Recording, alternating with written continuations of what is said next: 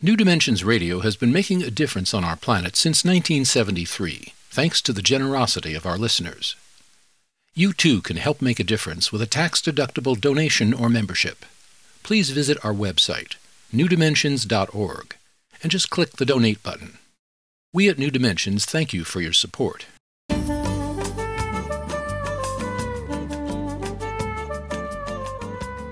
Hello, I'm Justine Willis Toms. Welcome to the New Dimensions Cafe. Today I'm hosting Dr. Bonni Goldstein at her home by remote connection. She's the author of Cannabis is Medicine, How Medical Cannabis and CBD are Healing Everything from Anxiety to Chronic Pain.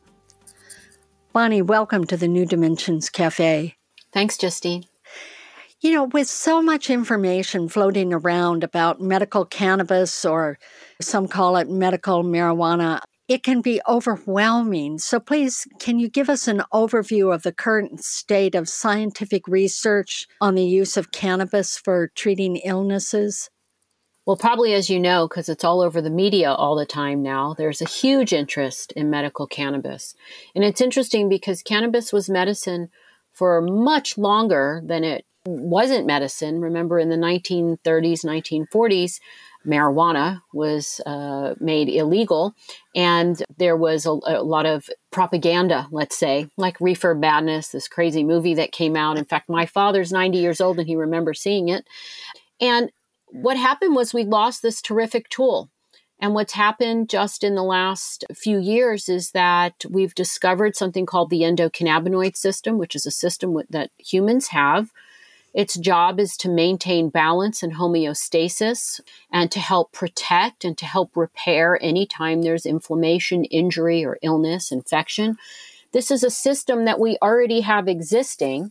And what's amazing is that the compounds in the cannabis plant help augment and assist this system to do what it's designed to do, which is to get us back into balance, to help protect and to help repair. And you know, the endocannabinoid system was only discovered in 1988. That's not that long ago. And with the prohibition on cannabis research and on using cannabis, we've lost a lot of time. And just, I would say, in the last couple of decades, the interest has skyrocketed. And I will tell you that all over the world, researchers at universities, even at pharmaceutical companies, are looking into how cannabis, the various compounds, cannabinoids, impact human health. So that's one of the phrases that is all the way through your book, endocannabinoid system. There's another word, too, is phytocannabinoid. The endocannabinoid system is the system in our cells, right? Just the same way, like if I eat a candy bar, my pancreas kicks out insulin, right? Because it sees sugar. That's a system in my body to regulate my sugar. Well, the endocannabinoid system exists in many places in our body, kind of all over: brain, gut, immune system, to name the three top places that we know that it interacts, but it's also in other areas. This system, like I said, regulates our balance of the messages that our cells sending. Phytocannabinoids, the word phyto refers to plant. So phytocannabinoids are plant cannabinoids. Remember, cannabinoids is a term that just references certain chemical compounds that look similar, okay? We make our own inner cannabis compounds that we call endocannabinoids. Endo is the word for within. So what's amazing is that we humans, and other animals as well, your pets make endocannabinoids. We have these compounds in our body that Mother Nature also makes in the plant, called the cannabis plant. And if you happen to be deficient in your endocannabinoids, which is now something that can be measured, at least in a study. For instance, there's two studies, one out of Stanford University here in California and one out of Israel, that shows that children with autism have lower levels of endocannabinoids.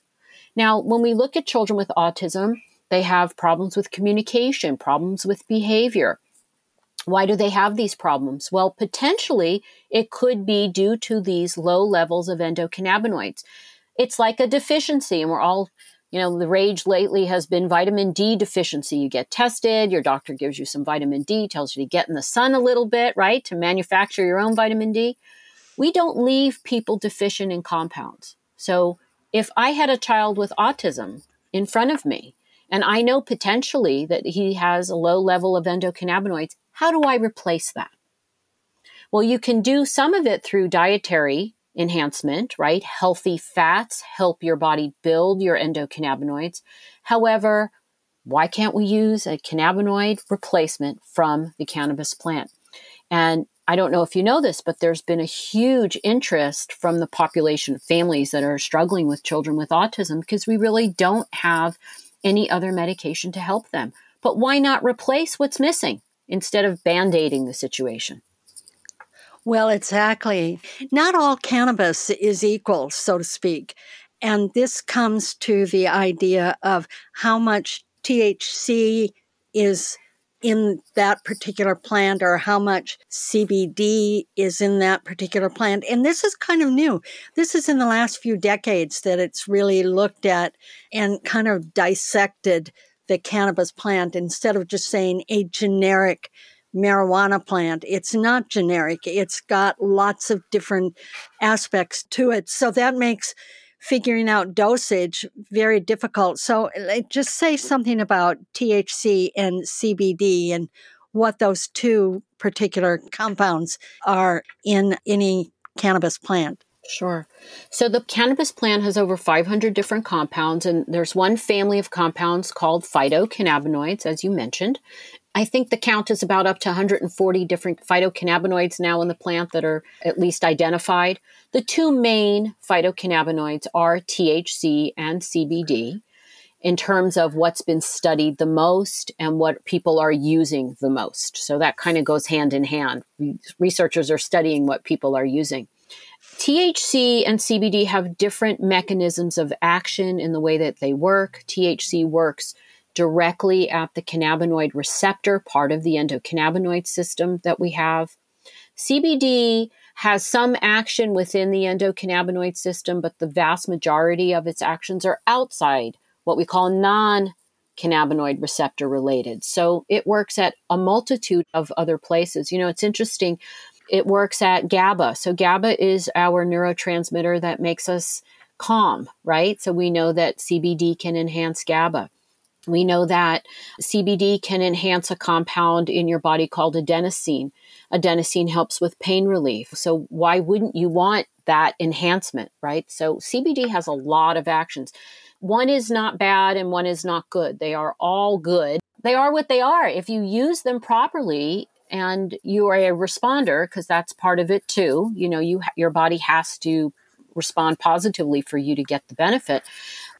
These compounds can be used in various amounts, either high THC, high CBD, or some ratio of the two together that can give you a kind of a personalized, customized response.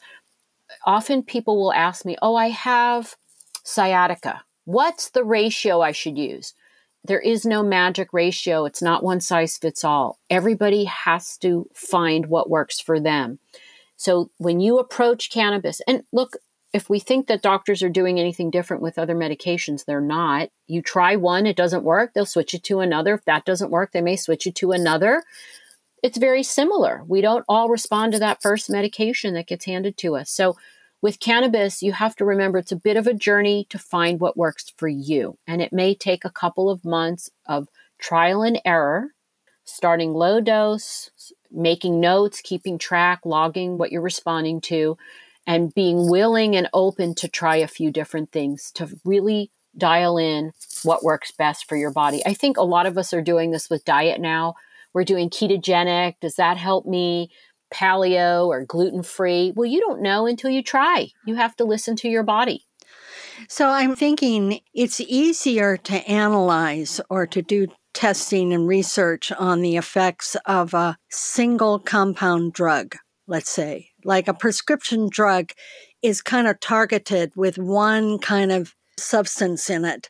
Whereas what you just said about cannabis, it has like 500 compounds. And so it makes it difficult to do research, and also because it's still Scheduled One, is the government is not allowing human testing, even though the government has said that it does have benefits, and they've retracted that. And for the DEA has said that medical marijuana does have benefits, and they suggested reclassifying, but it actually hasn't happened.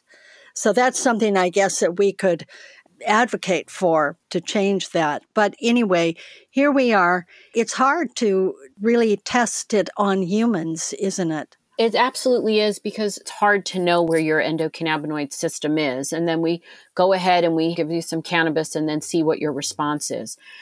It is much easier to do research with single compounds, because then you're controlling for that variable.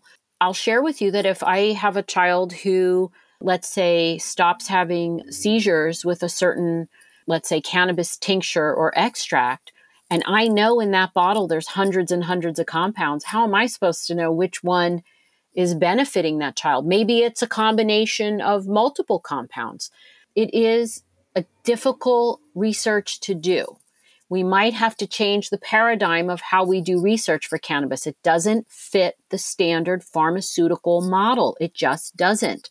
But at the same time, to throw that out and say, oh, it's not medicinal because I can't, as a scientist, understand every little thing about it, I think that would be criminal to do for people. I have seen cannabis change the lives of people. Look, I have children who couldn't go to school who are now not only going to school, but learning, participating, doing exactly what people never thought that they would be able to do, because cannabis was added to their regimen, either with or without other medications. Again, the paradigm of the pharmaceutical model, just, it's not going to work for cannabis. We've lost a lot of time. And I think to study each compound individually when people are taking it as a whole doesn't necessarily make sense. You know, more and more people, especially in the elder age group, I mean, I'm getting into that age group, and practically all of my friends take some sort of form of medical cannabis. And we kind of share advice and share, like, here's what's working for me and here's how I'm taking it. So it's really up for a lot of people to use medical cannabis these days. Well, I think people in general understand that it's not dangerous. And I also think when you hear of somebody else's success, you think, well, you know, I'm struggling. I'm not sleeping at night. I have pain. I really hate these pills they gave me and I'm not taking them. So now I'm not taking medicine and I'm struggling, and maybe something natural will help. And again, it's in the media all the time. We're being inundated. It's nice to have this resurgence of interest in cannabis, because again, it was prohibited and we were all propagandized against it. And it really is the opposite. And, you know, I get approached by a lot of doctors from other countries who say, you give cannabis to 3-year-olds? Really? You give cannabis to a 90-year-old? How can that be? Look, I'm a fairly conservative physician, and I've tried to learn everything I could learn about cannabis so that I can help people. You really can't do too much harm with this if you're reasonably conservative with your advice and with what we call our little mottos: start low and go slow. It's not going to fix every ailment overnight. I think we've all been kind of brainwashed a little bit with pharmaceuticals that you take a pill and you're better. That's not how this works.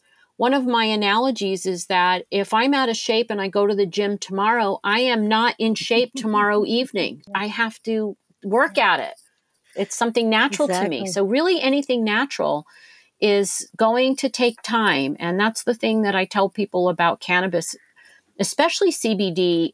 When you take a low dose and you say, oh, it didn't work for me, consider that maybe you didn't take enough, or that the anti-inflammatory effects are cumulative and need some time. I always tell everybody, you got to give it minimum of 2 weeks, but likely much longer in order to really feel the benefits. Different with THC, because THC can kick in immediately, at least temporarily, and give you some temporary relief.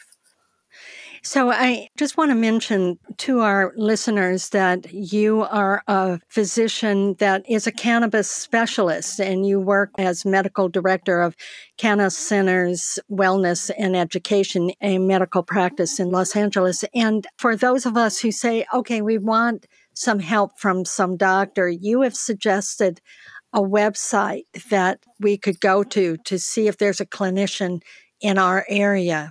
That's right. So there's a group called the Society of Cannabis Clinicians, and the website is cannabisclinicians.org. And they do have an area on the website that you could put in your zip code to see if you can find a physician in your area. There are now many physicians open to cannabis. It's hard to ignore cannabis these days. As you mentioned, Justine, you said just about everybody you know is using it.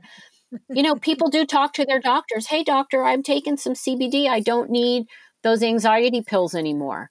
And unless you're a doctor who's, you know, completely living under a rock, you have to have spoken to a patient about cannabis and heard that they don't necessarily need a refill on their prescriptions, or that they're just overall feeling better. And I think doctors are finally coming around to listening to that. It's taken some time, but they're finally getting there.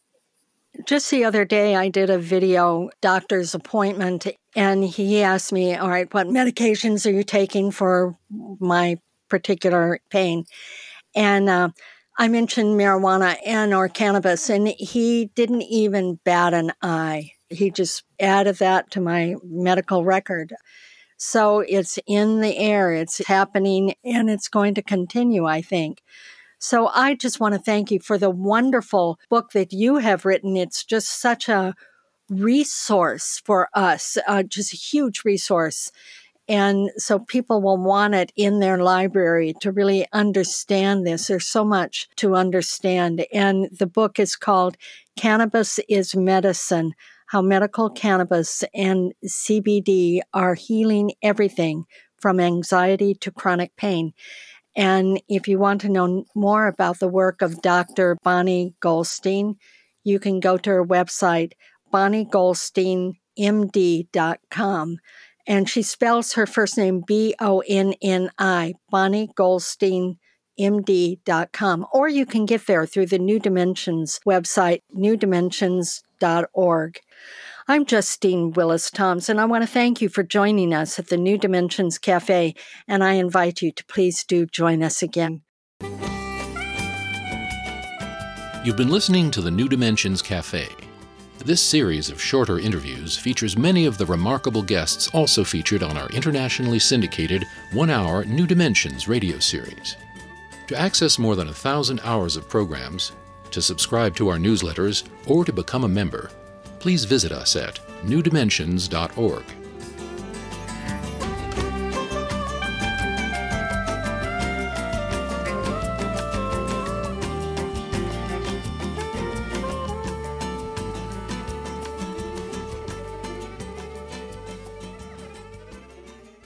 New Dimensions Radio has been making a difference on our planet since 1973, thanks to the generosity of our listeners.